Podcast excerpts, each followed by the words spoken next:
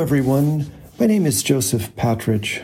I'm the director of the Wirth Institute for Austrian and Central European Studies, and I'm pleased to be able to welcome you to the latest in the series of podcasts on various themes exploring Central European history. Today, I'd like to talk with you a bit about the internment of Austro Hungarians and others by the Canadian authorities during the First World War. I thought that with the important Remembrance Day holiday on the horizon, this would be an appropriate theme to discuss in some detail. Many people have heard about the internment of, say, Japanese Americans or uh, Japanese Canadians during the Second World War, but I think the internment of Austro Hungarians and others as enemy aliens during and immediately following the First World War is less well known.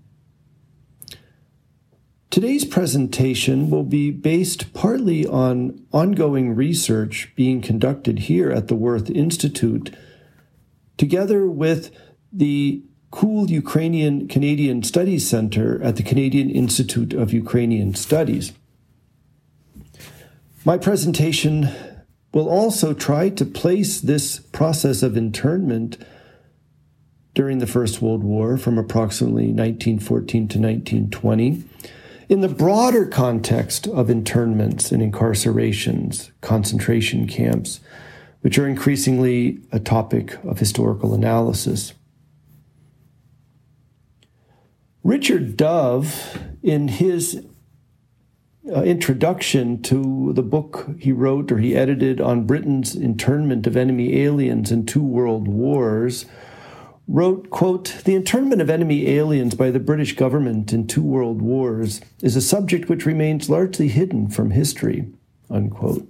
He continues, Internment in both world wars was a confused and shabby policy.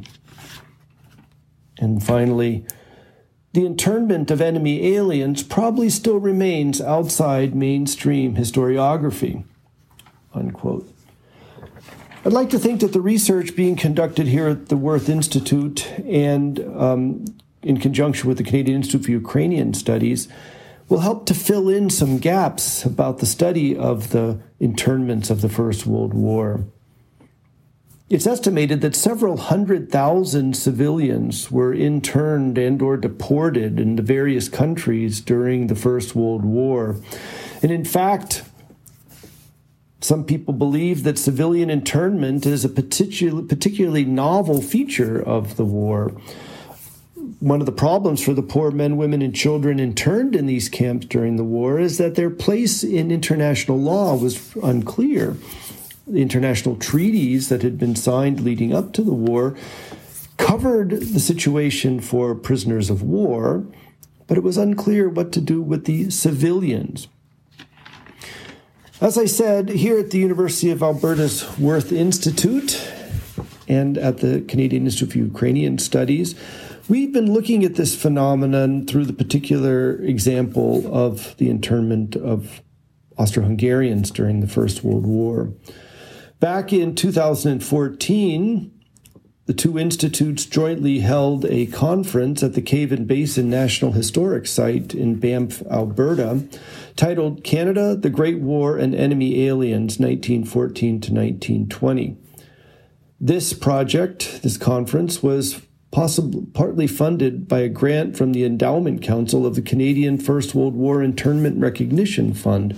And I'd like to take this opportunity to again thank that the administrators of that fund for the financial support.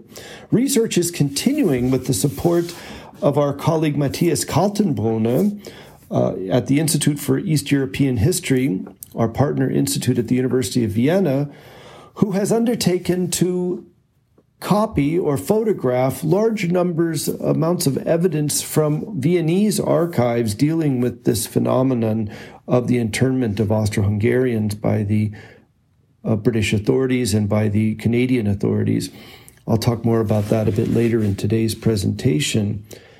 I do also want to say that some of what I'm talking about today is the result of a presentation or is connected to a presentation I gave in 2018 um, at a conference called Thinking Mountains, where Meg Stanley, Parks Canada historian, and I took the participants of the conference, or some of them, it was held at the Banff Center for Arts and Creativity in Banff. We took them out to a field trip to the Cave and Basin National Historic Site, considered to be the birthplace of the Parks Canada system, uh, to show them and give them a tour of the exhibition there the permanent exhibition called Enemy Aliens Prisoners of War Canada's First World War Internment Operations, 1914 to 1920. So, Meg Stanley and I uh, gave presentations about the internment process, and then we took people through on a tour. And I'd recommend, if you're in Banff at the Cave and Basin National Historic Site, to go down the trail there or maybe ask the rangers if they could help you to find the permanent exhibition dealing with the internment. The reason it's there is because one of the large camps set up during the First World War by the Canadian authorities was located at the Cave and Basin. But as I said, I want to talk today not simply about the internment of Austro-Canadian, Austro-Hungarians by the Canadians, but about the broader phenomenon of um, the incarceration of civilians during before in the period leading up to the First World War and during the First World War itself. Uh, I, I, also want to point out that this research is related to uh, the interest of the Wirth Institute not only in Central European history, which is what we've talked about uh, before, what I've been talking about in this podcast series, but also the Wirth Institute's interest in Austro Hungarians who came to Canada, or maybe North America, but who came to Canada in particular um, in the history that they have left behind. In fact, just last fall, about a year ago, we held an international conference at the Pier 21 National Museum of Immigration in Halifax, Nova Scotia, called Transatlantic Dreams. Uh, this conference was particularly dedicated to the theme of the migration of Central Europeans to Canada, which really started picking up in the late 19th century uh, and continues on a much lower scale, a smaller scale, all the way till today, with various ups and downs uh, in various periods, as you could find out if you went to the Pier 21 Museum in Halifax. But for our purposes uh, today, I'd like to just briefly talk about some of the predecessors of the internments that the Canadians did here in Canada during the First World War. Apparently, it's becoming increasingly uh, accepted that there's kind of a standard genealogy of internment and concentration uh, in the 20th century. This is a major phenomenon of the 20th century, as you know, um, tied very closely to the development of that new technology of barbed wire, which was developed in the mid to late 19th century and played such a role in the changing landscape and the settling and colonizing of North America. Uh, this Barbed wire, used often for livestock, also increasingly came to be used to intern and incarcerate people. And I use the basic chronology or study of uh, the history of internment camps established by the journalist Andrea Pitzer uh, in her book, which I think I would recommend to you if you're interested in the broader phenomenon which she titled One Long Night A Global History of Concentration Camps. Pitzer goes back a little bit before the First World War to trace the history that she's describing. What she thinks are one of the places that people often point to when they think about the beginnings of the uh, internment process is the Cuban American Spanish War and the conflicts leading up to it as the kind of first instance of these camp, these camps and the use of the internment camps. And interestingly enough, this brings us back to a queen regent, a Habsburg queen regent of Spain, who I mentioned before, the famous Maria Cristina, who a few weeks ago I told you about in relationship with the World's Fair in Barcelona in 1888. Well, but as Queen Regent, her government also is responsible for trying to put down the various uh, um, insurrections in the Spanish colonies in, in Cuba. And in 1896, her government sent the infamous General Valeri- Valeriano Weyler a Nicolau, the Marquis of Tenerife, to Cuba to set up to try to deal with the insurgency there, the Cuban insurgency, and the introduction of the policy of recon Trazione, which he set up to try to deal with this insurgency by removing the rural population and putting concentrating them into cities to try to stop the support for the guerrillas fighting the Spanish army, uh, has become known as the kind of first example of these kind of concentration camps. Uh, Weyler was so uh, what demonized by, say, the American press for these operations, uh, that it's considered that his operations and this concentration camp policy that he started is one of the major things leading to the American intervention uh, in the war there, uh, starting the so-called Spanish American War in 1898. Uh, Weyler himself started this process of concentration in 1896. It went on into 1897, and it's estimated that uh, maybe as much as 300,000 men, women, and children were moved from the countryside in Cuba into these concentration zones to try to separate them from the combatants. Um, and while the numbers vary in the estimates, it seems that from tens of thousands or maybe even as many of hundreds of thousands of people died as a result of these reconcentration policies uh, of the Spanish military trying to deal with this insurgency in Cuba. The second major example that Pitzer points to in her work, which people think of as an important step in the way that um, this policy of concentration camps developed, is interestingly enough, and maybe ironically enough, tied to the U.S. Army, which had then intervened in Cuba uh, in 1898. Uh, and their attitude toward the insurgents in the Spanish Philippines only a couple years later. Now, of course, here, this is a podcast about Central European history. I'm not going to go into all the details about what happened with the American army uh, in the Philippines as their allies against the Spanish became their enemies against American occupation. But uh, the infamous General Jacob Hurd Smith, the American military uh, leader, uh, as part of the process of trying to deal with the anti American insur- insurrection in the Philippines, started a similar process of internment uh, in 1901, 1902, uh, vicious, brutal internment policy to try to uh, cut the um, insurgents off from their sources of supplies, round them up. And again, while the numbers are unclear, this concentration policy uh, really did seem to lead to the fall, the death of many, many people, tens of thousands, maybe even hundreds of thousands. Again, the numbers in the literature I've read are unclear. It's d- difficult to estimate. Many of these people, as is the case and often in these concentration camps as they're set up, were uh, died as a result of diseases, malnutrition. In, in uh, the summer, spring and summer of 1902, it was particularly a cholera outbreak that seems to have really uh, devastated the concentration camp uh, inhabitants in the Philippines.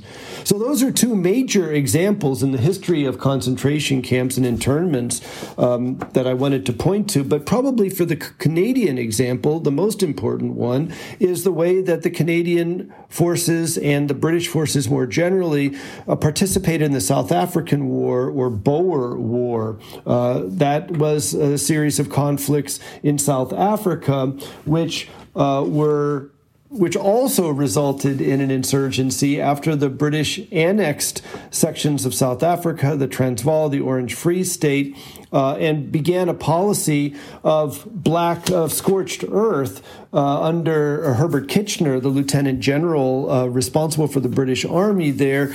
Um, a big series, a giant uh, system of internment camps was set up, both for the Boer uh, population, the white population involved, but also for the black African population. And I think this major enterprise late in the Boer War uh, in 1901, 1902. The war ended in uh, with the treaty in May of 1902. Uh, is an important precedent uh, for what the Canadians then do in Canada in the First World War. And in fact, one of the primary figures responsible for the internment operations, the leader of the internment operations here in Canada during the First World War, was one of the military leaders leaders of the Canadian unit in um, operation in South Africa. This is the famous Sir William Dillon Otter, uh, who was brought out of retirement during the First World War uh, at 71 years of age to supervise the process of internment here in Canada. And one of the major sources we have for the uh, internment camps and for the process of internment of thousands of Austro Hungarians and others during the First World War is the 1921 report authored by uh, General uh, William Dillon Otter, who was, as I said, the commander of one of the important political, I'm sorry, military units of the Canadian Army. Uh, and actually, he went on to be the first Canadian born uh, head of the Canadian Army. Um, he was uh, the commander of a Canadian regiment of infantry, uh, which uh, did an excellent job in fighting the Boer insurgents during the, the war. But the process of winning that war also uh, entailed creating a very elaborate system of internment camps, uh, some for the white populations that were caught up in the war, but particularly a massive set of camps, a system of camps set up for the African, the black African population. Um, already by the end of June of 1901, over almost 12,000 black refugees were concentrated into various camps.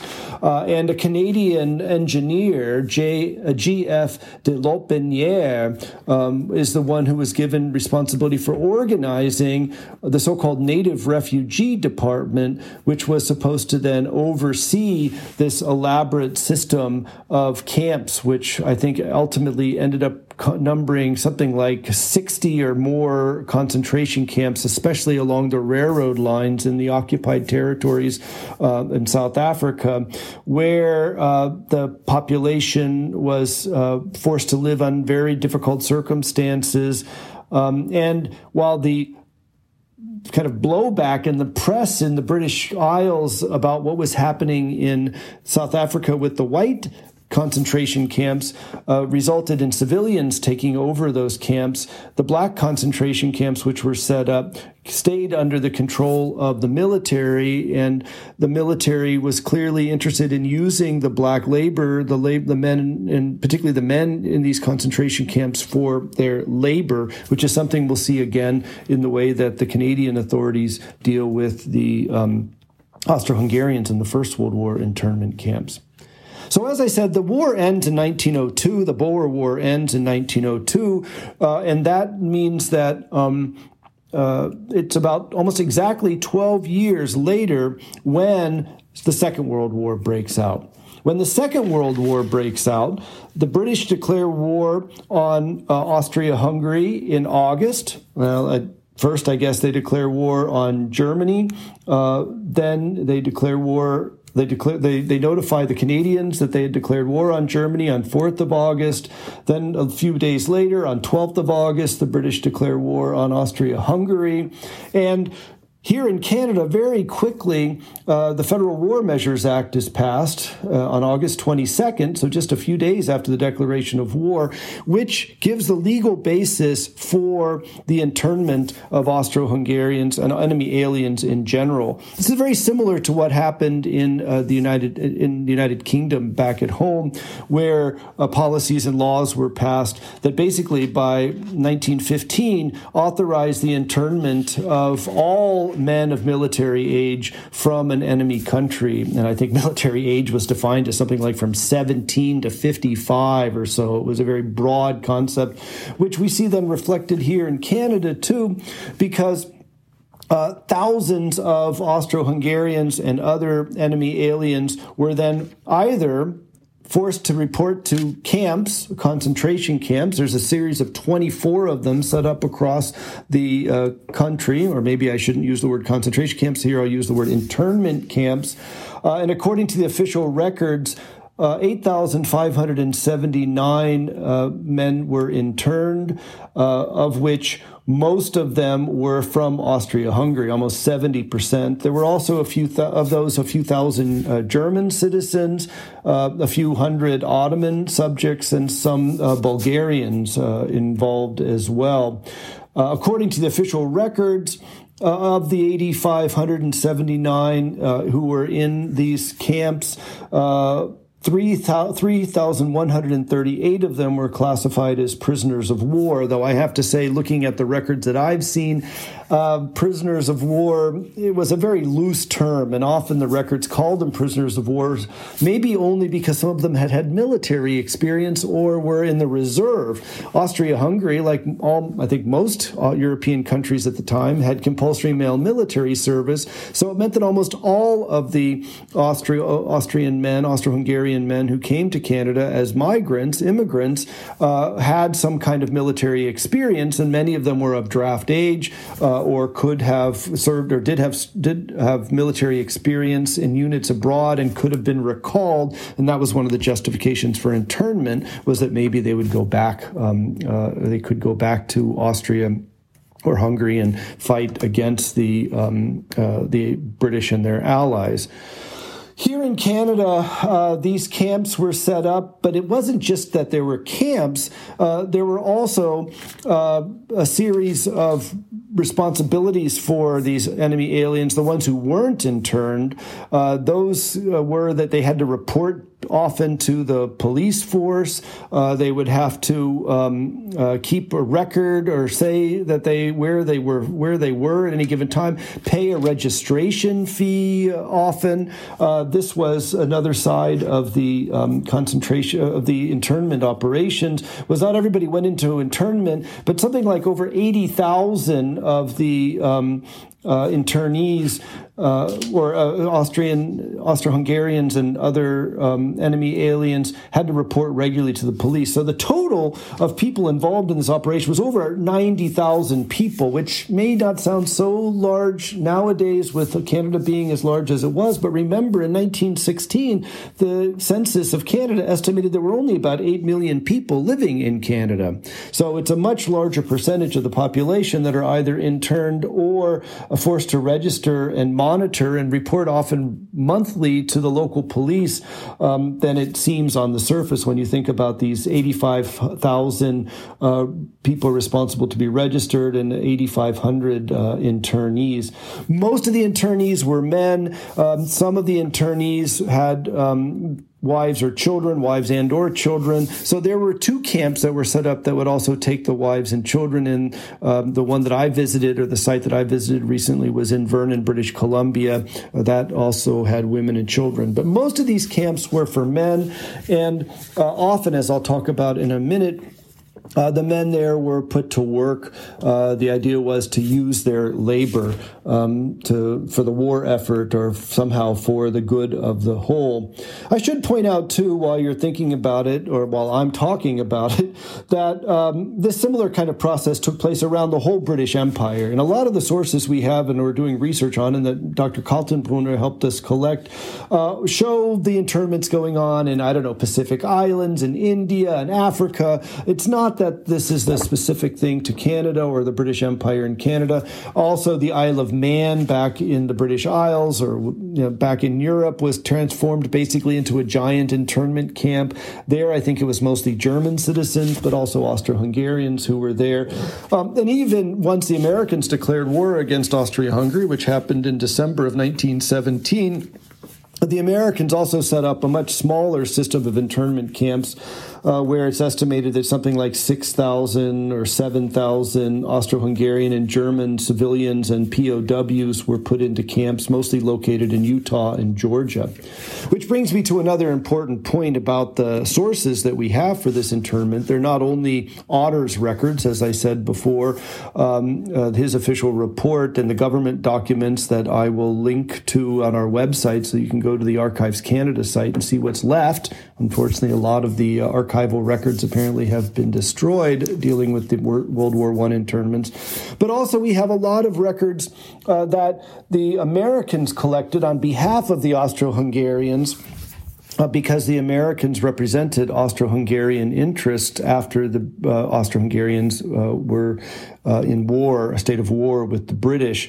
Uh, that goes on obviously from August 1914 to December 1917. After that, when the Americans are belligerents as well, the Swedish take over as the official representatives of the Austro-Hungarians. Most of what we have are the reports that were given to the Americans and then sent on to Vienna uh, about the internment of Austro-Hungarian citizens uh, on the ha- on behalf of um, uh, when the Americans are representing you, the Austro-Hungarian diplomatic interests. Uh, the Swedes then will be the major uh, representative of the Austro-Hungarians uh, into I think something like 1921 uh, when um, the state of war is officially ended and the Austrians have an independent republic set up and recognized internationally.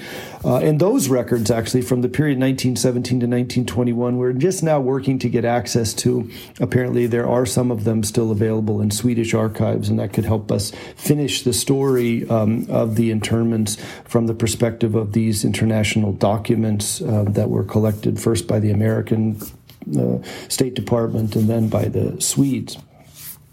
The Austro Hungarians had been coming to Canada, especially um, uh, since the 1880s, and there were large numbers of them. In fact, by the first decades of the 20th century, it's estimated that Austria Hungary was the third largest supplier of immigrants to Canada uh, after the United Kingdom and the United States. There were hundreds of thousands of men, women, and children coming at the invitation of the um, Canadian authorities some of them went back again. It's kind of difficult to get a handle on the total numbers because we have this phenomenon of bilateral migration. So some of the guys would just come here to work in, I don't know, the forestry industry or agriculture, and then they would go back again. Some people went back and forth a few times. Um, but unfortunately, for many of the men uh, who were involved, uh, they ended up being stuck here, as did the people who were um, coming here to settle, the settler colonists who were uh, enticed to come to Western Canada in particular by promises of homesteads, especially uh, men were given rights over uh, properties that were given to them. Uh, they were colonizing the western part of Canada at this point, and it was considered to be um, uh, useful to bring in labor from Central Europe. Uh, apparently, most of the people who came from Austria Hungary, and this is reflected in the internment documents, came from uh, the poorest regions of Austria Hungary, the Habsburg territories, crown lands of Bukovina and Galicia. Those territories are now basically divided between Poland, Ukraine, and Romania, but they were the areas that had been acquired relatively recently, mostly in the late 18th century by the Habsburgs, a little bit into the 19th century. Uh, and it was a very poor area where there was a lot of reason for outmigration, people moving to Canada. And it's these men, women, and children who moved then to Western Canada or other parts of Canada. There's different places where they settled for different reasons. And then when the war broke out in 1914, because they were holders of Austro Hungarian citizenship, even if they had acquired Canadian citizenship, uh, they might be subject to internment or registration. Uh, these were the people who were then stuck and couldn't go back, right? There was no diplomatic representation, relations officially between the Canadians as part of the British Empire and Austria Hungary for the period between 1914 and 1921. And after 1921, the empire is gone. The Austro-Hungarian Empire is gone. There is no um, what. Uh, interest on the part of many of the successor states, Czechoslovakia, the kingdom that became Yugoslavia, Austria, Hungary, whatever, uh, to um, worry about all these people who are stuck here. Uh, so it, it's a complicated situation for the Austro Hungarians. Many of them ended up then being registered, forced to register or forced to work. And I'd like to end my presentation today just by talking about some of the camps uh, where they were sent to. In fact, I just recently got back to looking at the, some of these camps a few weeks ago. I took a family vacation up into the Rocky Mountains and I went to Revelstoke National Park, Yoho National Park, I went to Banff National Park and drove through Jasper National Park. And all four of these parks in the Canadian National Park system, some of the most famous of the parks in the Canadian National Park system, were the sites of internment camps during the First World War. These internment camps have left not much uh, in the way of physical evidence. They were temporary barracks. Often they were um, flimsy tents surrounded by barbed wire, uh, work camps. This was a compulsory labor system. Uh, and we don't have much physical evidence anymore. I went to the Revelstoke City Museum, and uh, the curator there was nice enough to talk with me a bit about what they have left. I think they have one um, dinner bell, which they think was from the camp that was there in Revelstoke. Um, they have uh, a, a walking stick which was a craft created by one of the internees, and that's pretty much it. Um, I was happy to see, I guess I would say, in Yoho National Park, there is now a, a statue and a bit of a display, and I think I, will post a picture I took of this display uh, in French, English, and Ukrainian, uh, pointing out that this was a site of a labor camp these camps, the men who worked in them were uh, required to work under pretty difficult conditions. If you can imagine working in the Rocky Mountains in the winter in the snow. In fact, there was so much snow apparently in the Revelstoke camp area, they eventually just gave up. Uh, they brought these guys in, though, to try to help build the infrastructure for the national parks. And that was the idea of the uh, first Dominion Parks Branch Commissioner James B. Harkin. Uh, he's sometimes known, apparently, as the father of the Canadian National Park system. And when he was in his late 30s, when the war broke out, he came up with the idea of utilizing the labor which was available to the Canadians um, by um, virtue of the internment operations to help build the infrastructure. He was interested in getting people access to the parks, particularly people with automobiles. And so, what a lot of the uh, men who were interned by the Canadians during the First World War did was build basic things like roads, infrastructure. I think in Banff, they're given credit for building a little bit of the famous uh, golf course there. If you go to Jasper, you'll see some signs around of some of the work they did there. There's the there's a statue at Castle Mountain uh, in Banff uh, area that shows shows where one of the work camps was, where the guys were put to work clearing trees.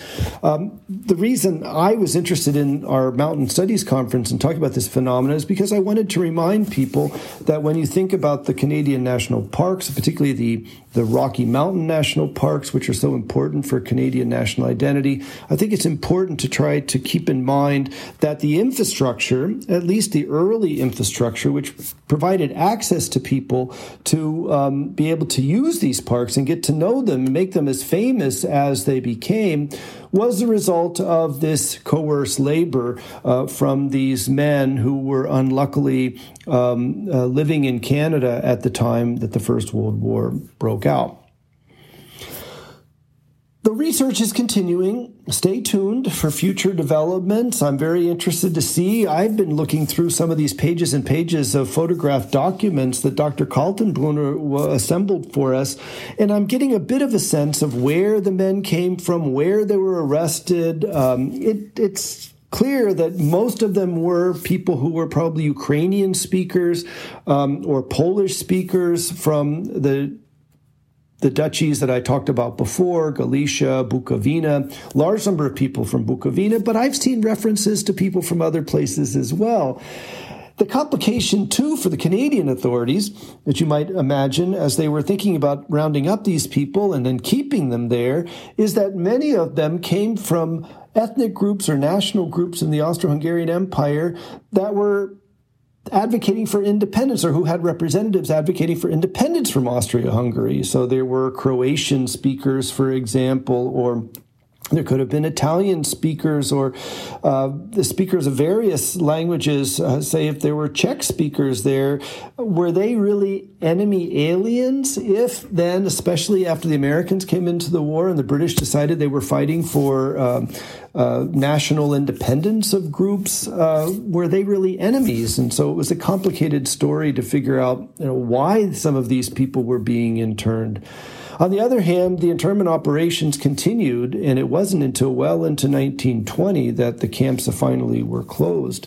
So, again, uh, keep an eye out for information. I'll put some stuff on the website about the um, research that we're doing and access to other sources we have, maybe some photographs and things from the sites.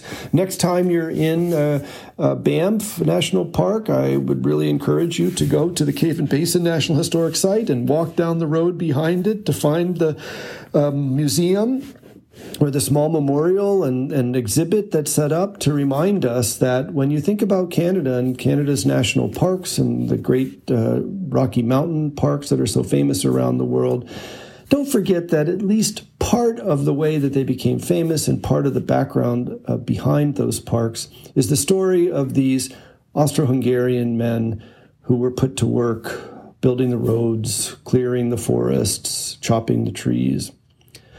Thanks as always for your uh, attention. I hope you enjoyed this podcast series. This is my last one for uh, this uh, run.